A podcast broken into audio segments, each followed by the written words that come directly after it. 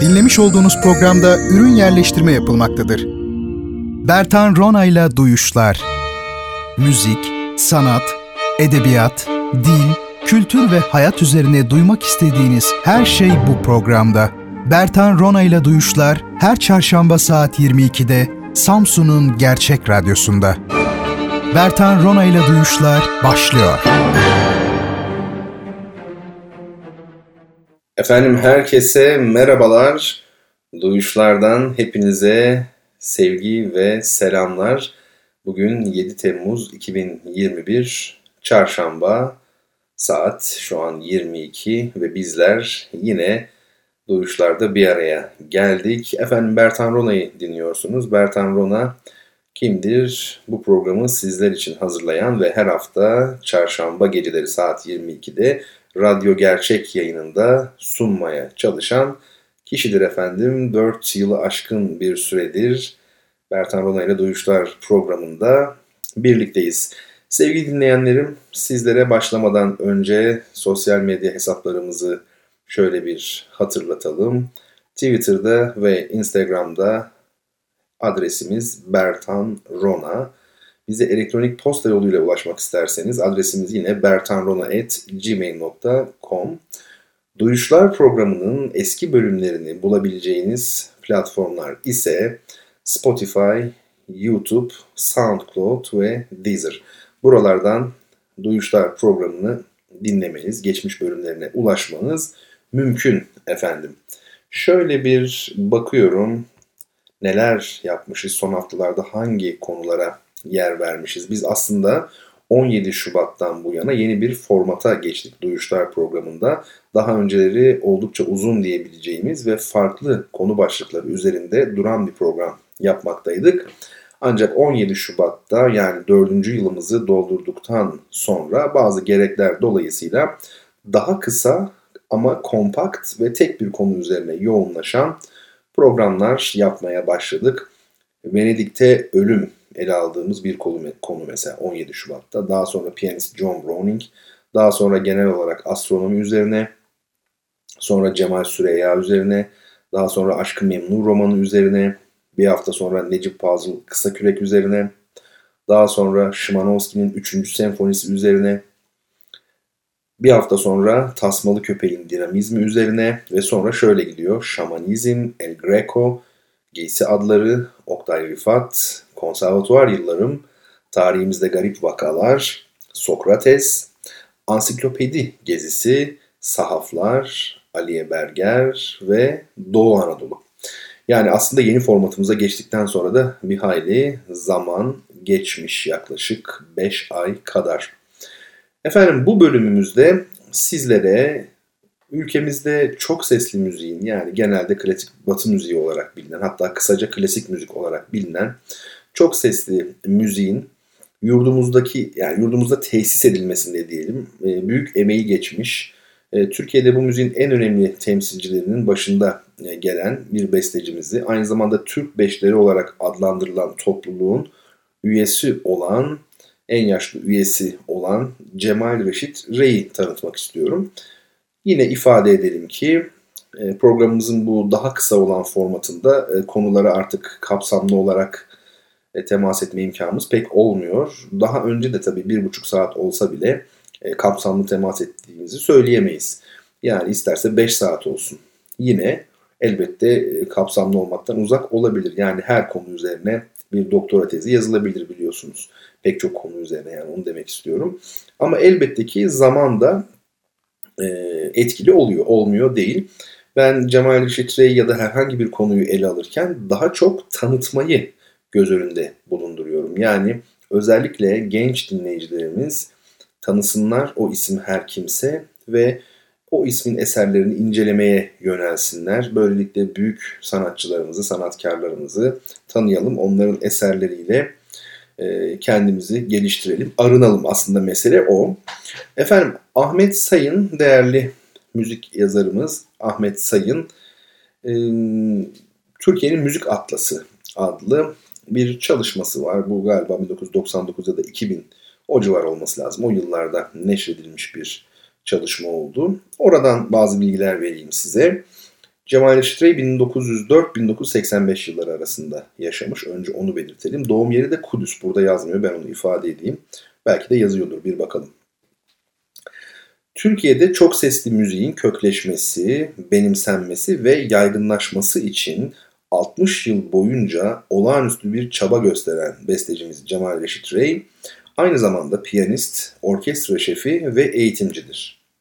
Babası Ahmet Reşit kısa bir süre İçişleri Bakanlığı da yapmış bir yazardı. Yani burada kastedilen Osmanlı'da e, Dahiliye Nazırlığı yapmış. E, Ahmet Reşit Paşa'dan bahsediliyor. Siyasal koşullar yüzünden aile 1913'te Paris'e yerleşmiştir. Tabi doğum yeri Cemal Reşit'in dediğim gibi 1904'te Kudüs'te doğdu Cemal Reşit 9 yaşındayken de kendisi e, ailece Paris'e yerleşmişler. Ray Paris'te lise öğrenimi yaparken Paris Konservatuarı Müdürü Gabriel Faure'nin aracılığıyla ünlü piyanist Margaret Long'dan dersler almıştır. Tabii şunu belirtelim. E, yanlış hatırlamıyorsam Evin İlyasoğlu'nun e, değerli e, müzik yazarımız, müzik bilimcimiz o da kıymetli. Evin İlyasoğlu'nun e, Cemal Reşit Rey üzerine yazdığı çalışmada, biyografide e, CD'ler vardı ben yanlış hatırlamıyorsam ve o CD'lerde Cemal Reşit Rey e, o günleri anlatmakta. Cemal Reşit Rey e, Paris Konservatuvarı'na gidiyor ama Paris Konservatuvarı müdürü olan Gabriel Fauré, büyük besteci Gabriel Fauré'yi e, arayan kişi Fransız Cumhurbaşkanı Poincaré. E, diğer Poincaré'nin kardeşi diyebiliyorum. E, yani değil mi matematikçi Poincaré'nin. Biri Raymond Poincaré, biri Henri Poincaré herhalde. Henri mi Henri nasıl okunuyorsa. Şimdi e, Cemal Reşit Rey için e, Cumhurbaşkanı, Fransız Cumhurbaşkanı konservatuar müdürü Fauré'yi arıyor. Randevu alıyor. Tabii işte Cemal Reşit'in babasının Osmanlı'nın dahiliye nazırı olmasının burada etkisi görülüyor, gücü e, görülüyor. Ve çalıyor. Cemal Reşit galiba Chopin'den çaldım diyor. Bu arada Kudüs'te doğmuş, büyümüş. 9 yaşındaki bir çocuktan bahsediyoruz. Ve belki de, belki de değil kuvvetle muhtemel ki e, koridorlarında hala Chopin'in talebelerinin dolaşmakta olduğu Paris Konservatuvarı'nda çalıyor. Ne çalıyor? Chopin çalıyor düşünün. Ve Gabriel Fauré telefonu kaldırıyor. Cemal Reşit'in anlatımına göre Margaret Long hanımefendiyi arıyor Madame Long'u ve diyor ki e, size bir e, Türk çocuğu gönderiyorum şimdi. Hiçbir şey söylemiyorum kendiniz göreceksiniz diyor. Yani ne kadar e, iyi çaldığını o yaş itibariyle buradan anlayabiliriz. Etkileyici olduğunu anlayabiliriz. E, Margaret Long'dan dersler alıyor piyanist Long'dan. Birinci Dünya Savaşı'nın patlaması üzerine annesiyle İsviçre'ye geçen Cemal Reşit, Cenevre Konservatuarı'nda müzik çalışmalarını sürdürmüş. 1914-1920 arasında yani yaklaşık 10 ila 20, o, hayır 16, 10 ila 16 yaşlar arasında. Savaştan sonra Paris'te yine Marguerite Long ile piyano, Raoul Laparra ile kompozisyon, Henri Defos ile partisyon ve orkestra şefliği, Gabriel Fauré ile müzik estetiği çalışmış. Cumhuriyet'in kurulmasıyla 1923'te İstanbul'a yerleşen Ray, İstanbul Konservatuvarı'nın temeli olan Darül Elhan'da, ne güzel bir isim değil mi? Darül Elhan. Elhan melodiler, ezgiler demek. Ezgiler evi, ezgiler kapısı gibi bir anlamı var. Darül Elhan'da piyano ve kompozisyon öğretmeni olmuş. 1926'da çok sesli bir koro, 1934'te ise bir yaylılar orkestrası kurmuştur. Bu yaylılar orkestrası önemli. Buna dikkat etmek lazım. 34'te. Bu orkestra 1946'da senfonik nitelik kazanarak İstanbul Şehir Orkestrası'na dönüşmüştür. Dikkat değil mi? Ray orkestrayı 1968 yılına değin yönetmiş, düzenli konserler sunmuştur. 1938'de kurulan Yeni Ankara Radyosu'nda görev alan ve 2 yıl müzik yayınlarını yöneten bestecimiz 1940'ta İstanbul'a dönerek konservatuardaki ve orkestradaki işlerinin başına geçmiştir. İstanbul Radyosu'nda uzun yıllar hazırladığı açıklamalı müzik programlarıyla klasik müziğin yaygınlaşmasına ayrıca katkıda bulunmuştur. Şimdi burada şu önemli, Cemal Reşit Rey e, çok başarılıyken e, Paris'te ve Cenevre'de ki ilk yapıtlarına baktığımızda gerçekten e, Fransız müzik geleneğine çok yakın müthiş bir orkestrasyonla öne çıkan çok başarılı eserler olduğunu görüyoruz. Cemal Reşit Rey e, bu durumdayken 1923'te hemen Türkiye'ye dönüyor. Yani bırakıyor aslında bir kariyeri de belki terk etmiş oluyor. 19 yaşındayken hemen e, Cumhuriyet kuruldu. Ülkemde yeni bir yönetim var artık ve ben hizmet etmeliyim e, genç kuşakların yetiştirilmesine diyerek geliyor Türkiye'ye. Dikkat edin yaşı 19. Belki başka sahipler de vardır gelişinde ama bu tür bir motivasyon da olduğu anlaşılıyor. Hatta kendisi Türkiye'ye gelme kararı aldığında Margaret Lohn'un yani piyano hocası Margaret Lohn'un işte fenalaştığı, baygınlık geçirdiği bile söylenir. Bu hanımefendi çok çok önemli bir isim. Margaret Long Jacques Thibault yarışması e, ismini kendisinden almıştır. Ve Ravel'in birinci piyano konçertosunu kendisi için yazdığını biliyoruz. Hatta Ravel'in kendisine e, duygusal bir e, ilgisi olduğunu da biliyoruz. Yani bu çeşitli kaynaklarda yazılmış, çizilmiştir bugüne kadar. E, Cemal Reşit'in müzik yaşamımıza getirdiği bir başka yenilik İstanbul Filarmoni Derneği'ndeki çabaları. Yani hocalığı var, radyo programı var, bir orkestra kurmuş ve İstanbul Filarmoni Derneği'nde de yoğun bir şekilde etkinlik göstermiş. Bu dernek sayesinde ünlü yabancı şefler ve solistler İstanbul'a getirilmiştir. Kendisinin de açıkladığı gibi Ray'in bestecilik çalışmaları dört ayrı dönemde incelenir. İncelenebilir. Cemal İşte bunu kendi söylemiş. Benim eserlerim dört ayrı dönemde incelenebilir demiş. 1919-1926 yılları arasında bestelediği Fransızca şarkılar öğrencilik, yıl, öğrencilik yıllarının bir uzantısı sayılabilir. 1926'da yazdığı ve halk müziği motiflerinden yararlandığı 12 Anadolu türküsüyle yeni bir çizgiye yönelmiştir. Evet bu konservatuvardayken galiba konservatuvar görevlilerinden birinin hocam sizin eserleriniz çok güzel ama hiç böyle Türk çizgileri yok. Yani Türk eseri olduğu belli değil e, şeklindeki bir sözü üzerine. Buyurun siz bunu bir türküyü düzenleyin şeklindeki bir sözü üzerine. Evet gerçekten de ben hep böyle Fransız müziğine benzeyen müzikler yazıyorum. Biraz kendi e, halkımın materyaline, ürettiği materyale, milli folklora e, yaklaşayım diye düşünüp e, araladığı bir kapı aslında. Ve 1926'da yani 22 yaşında 12 Anadolu türküsüyle bu yeni evreye girmiş oluyor onun besteciliği.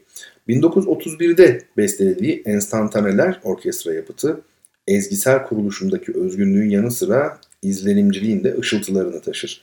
Yine 1930'lu yıllarda metinlerini abi Ekrem Reşit Rey'in yazdığı operetler ve müzikaller bestelemiştir ki biliyoruz Lüküs Hayat bunlardan biri. Demek ki böyle bir e, yönü de var. Böyle bir eski çadır tiyatrosu geleneği, kabare geleneği, varyete geleneği değil mi efendime söyleyeyim operetler.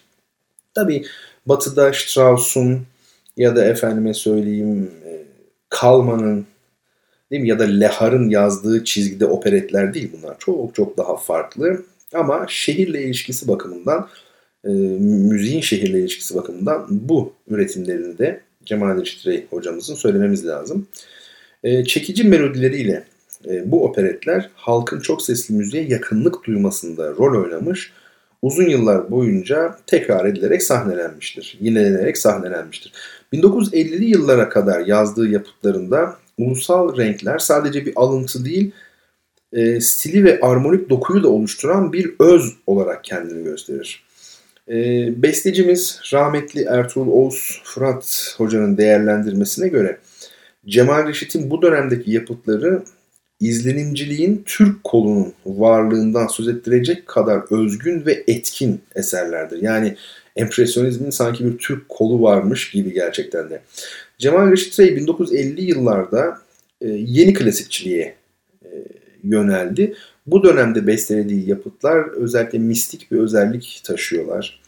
E, Lapel e, ve Fatih adlı senfonik şiirleri bu anlayışın ürünleri. Yani Fatih adlı senfonik şiiri ki e, bu gece programımızın sonunda inşallah ben sizlere onu dinletmek istiyorum. Onunla veda etmek istiyorum. Renklerini, parlaklığını görürsünüz. E, Fatih Sultan Mehmet üzerine yazdığı senfonik şiiri şiirin. Senfonik şiir ne demek? Senfonik şiir e, bir tür programlı müzik. Yani içinde söz olmadığı halde bir konuyu anlatan, o konuyu işleyen müzik. Değil mi? Mesela diyelim ki siz e, Timur'la Yıldırım Bayezid arasındaki savaşı yani Ankara Savaşı'nı ama bu savaştaki safhaları diyelim ki önce işte Timur ordusu geliyor. Timurlu ordusu sonra Osmanlı ordusu geliyor. Sonra karşılıklı birebir dövüşler. Atıyorum tamamen. Sonra işte şu ordu sağ kanattan saldırdı. Sonra bir denge oldu. Önce biri üstündü falan. Bunları bu şekilde e, finalde padişah e, esir düştü, yakalandı. Bunların hepsinin anlatılması ama salt müzikle anlatılması bu senfonik e, şiir dediğimiz e, biçimi oluşturuyor müzikte. Daha sonraki dönemde Cemal Reşitre'de ölüm temasının işlendiği ve Türk makamlarından daha fazla yararlandığı e, yapıtlar için kendisi şöyle demiş, e, kendi fantezi dünyası içinde çalıştığını belirtmiş. Kendi fantezi dünyası içinde. Cemal Rey'in yapıtlarının tümü belirli bir makam ya da tona bağlı armonik bir yapıyı sergiler. Ezgisel çizgiyi ve armoniyi önemsemiştir her zaman Cemal Reşit 1982'de devlet sanatçısı e, unvanıyla onurlandırılan Cemal Reşit Rey'in yapıtlarının hakları mirasçılarınındır diyor e, Ahmet Sayın e, değerli çalışması Türkiye'nin Müzik Atlası. Cemal Reşit Rey'in pek çok eseri var. Opera eserleri, operet ve müzikaller, orkestra yapıtları, konçertoları, konçertant parçalar, oda müzikleri, şan ve orkestra eserleri, şan ve piyano yapıtları, koro eserleri, marşlar, piyano yapıtları ve sahne müzikleri. Hakikaten de e, pek çok e, eseri olan çok değerli bir besteci Cemal Reşit Cemal Reşit de e, Osmanlı irtibatı çok fazladır Cemal Reşit Yani Türk beş, beşlerinin diğer üyelerine kıyasla e, Osmanlı'ya çok daha fazla sıcak ve yakın duran sıcak bakan ve yakın duran biridir. Bir e, müzisyendir, bestecidir. Bunda tabii babasının e, Osmanlı'nın dahiliye nazırlarından biri olmasının e, etkisi olsa gerektir. Öte yandan hiçbir zaman Ankaralı olamamıştır Cemal Reşit'i. Hep İstanbul'la özdeş bir isimdir. Bunların etkisiyle elbette daha Osmanlı bir yapısı vardır. Mesela siz Fatih diye bir Fatih Sultan Mehmet'le ilgili bir e, senfonik şiiri daha çok şeyde görürsünüz. Cemal İşçi'de görürsünüz. Tabi haksızlık etmeyelim yani yanlış anlaşılmasın kesinlikle. Ahmet Adnan Saygun olsun, e, Necil Kazım Akses olsun, e, Hasan Ferit Alnar olsun. Bu bestecilerimizde de yer yer e, daha böyle metafizik, dini diyebileceğimiz göndermelerin olduğu eserler vardır. Ahmet Adnan Saygun'un Yunus Emre üzerine yazdığı müzikler ya da Necil Kazım Akses'in efendime söyleyeyim e, bir divandan gazel değil mi yani ıtri üzerine çalışmaları, e, minyatürler mesela. E, bu tür eserler çoktur. Yani bu bestecilerimiz zannedildiği gibi Osmanlı'dan tamamen kopuk besteciler, tam bir cumhuriyet çocuğu şeklinde yani tanımlanamaz. Zaten yaşları itibariyle baktığınızda e, bu bestecilerimiz 15-16 yaşına kadar aşağı yukarı e, Osmanlı İmparatorluğu'nun kimliğini taşıyorlardı tabiri caizse. Yani Cumhuriyet ilan edildiğinde onu demek istiyorum. Yani 1923 yılında zaten belli bir yaştalardı. Saygun efendim 10 16 e, yaşındaydı. Öyle değil mi? E, Ulvi Cemal Erkin 17 yaşındaydı. Cemal Reşit 19 yaşındaydı Cumhuriyet ilan edildiğinde. Yani festi fotoğrafları olan insanlardan bahsediyoruz. E, o açıdan bakıldığında böyle keskin bir ayrım yapmayalım. Fakat içlerinde Osmanlı ile ilgili en çok eser vermiş olan Cemal Reşit Rey'dir. E, bunu söyleyebiliriz. Ve İstanbul'la ilgili tabii ki. Şimdi mesela operalarından e, bir bakalım. Seslendirilmemiş operaları, operaları da var tabii ki. E, ben size birkaç tane söyleyeyim yavaş yavaş. Mesela Sultan Cem demiş. Sultan Cem, Cem Sultan dememiş, Sultan Cem demiş. E, bu kapsamda bakın bir şeyi var yine Osmanlı ile ilgili. Tabi Zeybek diye eseri var. Efendim köyde bir facia var. Bunlar var ama mesela Çelebi de var. Bakın Sultan Cem, Çelebi e bunlar doğrudan Osmanlı çağrışımı yapan e, başlıklar. Efendim operetleri, e, müzikalleri meşhurdur biliyorsunuz. Lüküs Hayat bunlardan en ünlüleri. Hava Civa, Uy Balon Dünya, Bir İstanbul Masalı, Saz Caz, Tam Gaz. Herhalde devamı öyle olsa gerek yazmamışlar.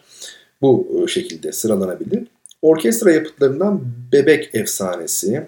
Bunun içeriğini bilmediğim için Bebek Efsanesi mi, Bebek Efsanesi mi? Yani bu İstanbul'un Bebek semtiyle mi ilgili?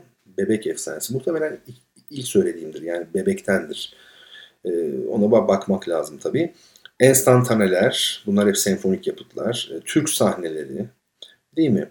Ondan sonra bakalım başka. Birinci senfonisi var, ikinci senfonisi var. Fatih başlıklı senfonik şiir var. Birazdan dinleyeceksiniz. Ve Katibim başlıklı meşhur piyano ve orkestra için çeşitlemeleri var. E, bu bir çeşit piyano konçertosu olarak değerlendirilebilir. Üsküdar'a giderken var ya meşhur Katibim. O tema üzerine piyano ve orkestra için büyük bir fantazi aslında, büyük bir çeşitleme. Senfonik konçertosu var. Yani senfonik konçertant. İkinci senfoniyi söyledik ve 50. yıla giriş başlığıyla Cumhuriyet'in 50. yılı olan 1973'te yazdığı bir senfonik bölüm var. Konçerto olarak piyano ve orkestra için kromatik konçertosu var. Bize'nin kromatik e, nitelikte yazdığı eseri gibi. O bir fantaziydi galiba. Keman konçertosu var. Piyano konçertosu var ve benim e, kaydını da duymadığım yani dinlemediğim gitar konçertosu var. Cemal İştiri rahmetli e, hocamızın. Tabii konçertant parçaları çok. Bunlardan Andante ve Allegro biraz tanınmış. Diğerlerine göre daha ön planda olan bir eser. E, violonsel ve orkestra içinde var yine. Hiçbir şeyi ihmal etmemiş yani Cemal Reşit'e. Hiçbir türü, hiçbir enstrümanı öyle görünüyor. İki piyano için sonatı, e, üflemeli çalgılar için beşlisi var. Yaylı çalgılar kuarteti, keman ve piyano için kısa parçası, piyano ve yaylılar için kuarteti, tenor, piyano ve yaylılar dörtlüsü için sekstoru. Yani e, ve tabii e, 12 prelüd ve fügü iki piyano için. Aydın Karlıbel ve Seher Tanrıyar ikilisinden bir çok güzel kaydı vardı bende onun. Ama onu bir arkadaşıma verdim. Sonra kayboldu gitti. Kime verdim nasıl oldu elimden çıktı bilmiyorum. Sonradan da pek bulamadım açıkçası. Aramadım da. Ama e, gerçekten e, iyi müzik yani 12 Prelude Füg bambaşka bir e, aşamaya girmiş olduğu belli oluyor orada. Cemal Reşit'in artık 65 yaşındaki Cemal Reşit'den bahsediyoruz. Çünkü 1969'da yazmış. E, muhteşem o 12 Prelude Füg'ü e, herkesin dinlemesini isterim. Ve tabii şan ve orkestra için Anadolu türküleri, iki Anadolu türküsü, efendim Mevlana'nın Mesnevi mukaddimesi olan Mistik, Yine 3 Anadolu türküsü bir de vokal fantezi. Bunlar çok önemli eserler. Hepsi değerli eserler tabi. Şan ve piyano içinde pek çok yapıtı var aslında. 3 melodi mesela Paris'te basılmış 1920 tarihli. 16 yaşında yazmıştır şimdi biliyor musunuz? Efendime söyleyeyim daha çok Fransızca başlıklı eserler var ama işte 1925'teki bu 12 e, özür dilerim 26'daki 12 Anadolu türküsü. Bu e, kendisi için bir kırılma e, dönemi diyebiliriz. E, Hulusi Öktem'in Mekteplerde Musiki adlı kitabında yayınlanmış olan Vatan adlı çalışması ve Baki Süha Ediboğlu'nun şiirleri üzerine 4 melodi 1930. Koro için Anadolu halk türküleri yani iki, çok iki parça eşliksiz kadın korosu için iki parça Yunus Emre'nin şiirleri üzerine 10 halk türküsü falan. İşte marşlar biliyorsunuz 10. yıl marşından bahsettik. 100. yıl marşı da yazmış. Yedek subay marşı var, denizciler marşı var. Sevdiği bir form, marş formu Cemal Eşitre'nin. Piyano yapıtları e, bunlar Anadolu türkülerinin üzerine altı parça olan Türk sahneleri. E, çok var, çeşitli yani muhtelif parçaları var. Sahne müzikleri de var. Özyurt, e, Macbeth, Shakespeare oyunları, Kral Lear efendime söyleyeyim. Benli Hürmüz. Bu da radyo oyunu için. Evet, e, bütün eserleri hakkında size tek tek bilgi vermek istedim. Yani daha doğrusu atlamak istemedim ama yine bir yarısını anca okumuşumdur, öyle söyleyeyim. Fakat önemli eserlerin üzerinde durmaya çalıştım. Onlarla ilgili birkaç bilgi vermeye çalıştım. Ya da en azından bu eser önemli diye hissettirdim. E, benim için önemli olan bu. Dinlemenizi öneririm. Artık eskisi gibi değil. Eskiden Türk bestecilerin eserlerinin kayıtlarını bulmak çok zordu. Notalarını bulmak çok zordu. Ama e, günümüzde öyle değil. Artık Ahmet Adnan Saygun dediğinizde hatta Spotify'a bile yazdığınızda onun eserleriyle ilgili epeyce bir şey çıkıyor. Güzel kayıtlarla dinleyebiliyorsunuz. Cevahir İştiri hocamızınki de öyle. E, ama notalarını bulmak hala zor. onda bu kayıttaki kadar büyük bir ilerleme olmadı. Geçtiğimiz 20-25-30 yıl içerisinde. Tabii Türkiye'de nota basımcılığı, e, efendime söyleyeyim edisyon, editörlük bunlar çok özel konular. E, bunlar üzerine çok konuşmak istemiyorum. Bunlar sadece yani spesifik olarak bestecilerin ve nota yayıncılarının, müzikologların ilgi alanına girebilecek konular. Bizim burada amacımız e, her hafta olduğu gibi bir ismi tanıtmak. Tabii her hafta bir e, kişiyi ele almıyoruz. Astronomiden bahsettiğimiz oluyor değil mi? Yani giysi adlarından bahsettiğimiz oluyor ama kişilerden bahsettiğimizde de o kimse bir düşünür olabilir, sanatçı, edebiyatçı olabilir, bir sporcu olabilir bazen efendim belli olmaz. Onu tanıtmaya çalışıyoruz. Şimdi programı sonlandırırken Fatih adlı senfonik şiirini sizlere dinletmek istiyorum, sizlerle paylaşmak istiyorum. Bu mesela senfonik şiirin efendim kaydını sizler rahat bir şekilde e, şeyden Spotify'dan bulabilirsiniz. Bulup dinleyebilirsiniz bu programdan sonra eğer hoşunuza gider ki giderse ki ben son derece e, renkli olduğunu düşünüyorum açık konuşmak gerekirse. E, Macar Devlet Orkestrası değerli orkestra şefimiz Cem Mansur yönetiminde seslendiriliyor. Fatih bu bir e, senfonik şiir. Bu albümde Cemal Reşitre'nin enstantaneleri de var. Okumuştum hatırlarsanız. Enstantaneler başlı orkestra eseri ve yine Türk sahneleri adlı bildiğim kadarıyla hem piyano versiyonu olan hem de orkestra versiyonu olan eseri de var. Ee, Fatih eseri bu şimdi birazdan dinleyeceğiniz bu eser ya da Fatih Sultan Mehmet adıyla da e, anılmakta. E, uzunca bir eser tabi senfonik şiir olduğu için 24 dakikalık bir eser. E, güzelce dinleyin, ilginizi çekeceğini ümit ediyorum. İstanbul'un Fatih Sultan Mehmet ve Türk ordusu tarafından kuşatılmasını anlatıyor. Son derece renkli ve parlak. Ertuğrul Oğuz Fırat'ın izlenimciliğin Türk kolu nitelemesini yapmasına neden olacak kadar e, renkli, izlenimci e, armoniler var diyebiliriz. E, Instagram'a da bazı fotoğraflar yüklemeye çalıştım. Sizler bu fotoğraflara da göz atabilirsiniz. Dediğim gibi Instagram'da ve Twitter'da hesaplarımız Bertan Rona şeklinde. Onun dışında başka hesabımız da var tabii Rona Bertan olarak Twitter'da. bertanrona.gmail.com elektronik posta adresimiz ve bütün bölümlerimizi bulabileceğiniz birinci bölümden itibaren duyuşların bütün bölümlerini bulabileceğiniz mecralar SoundCloud, YouTube, Spotify ve Deezer gibi platformlar.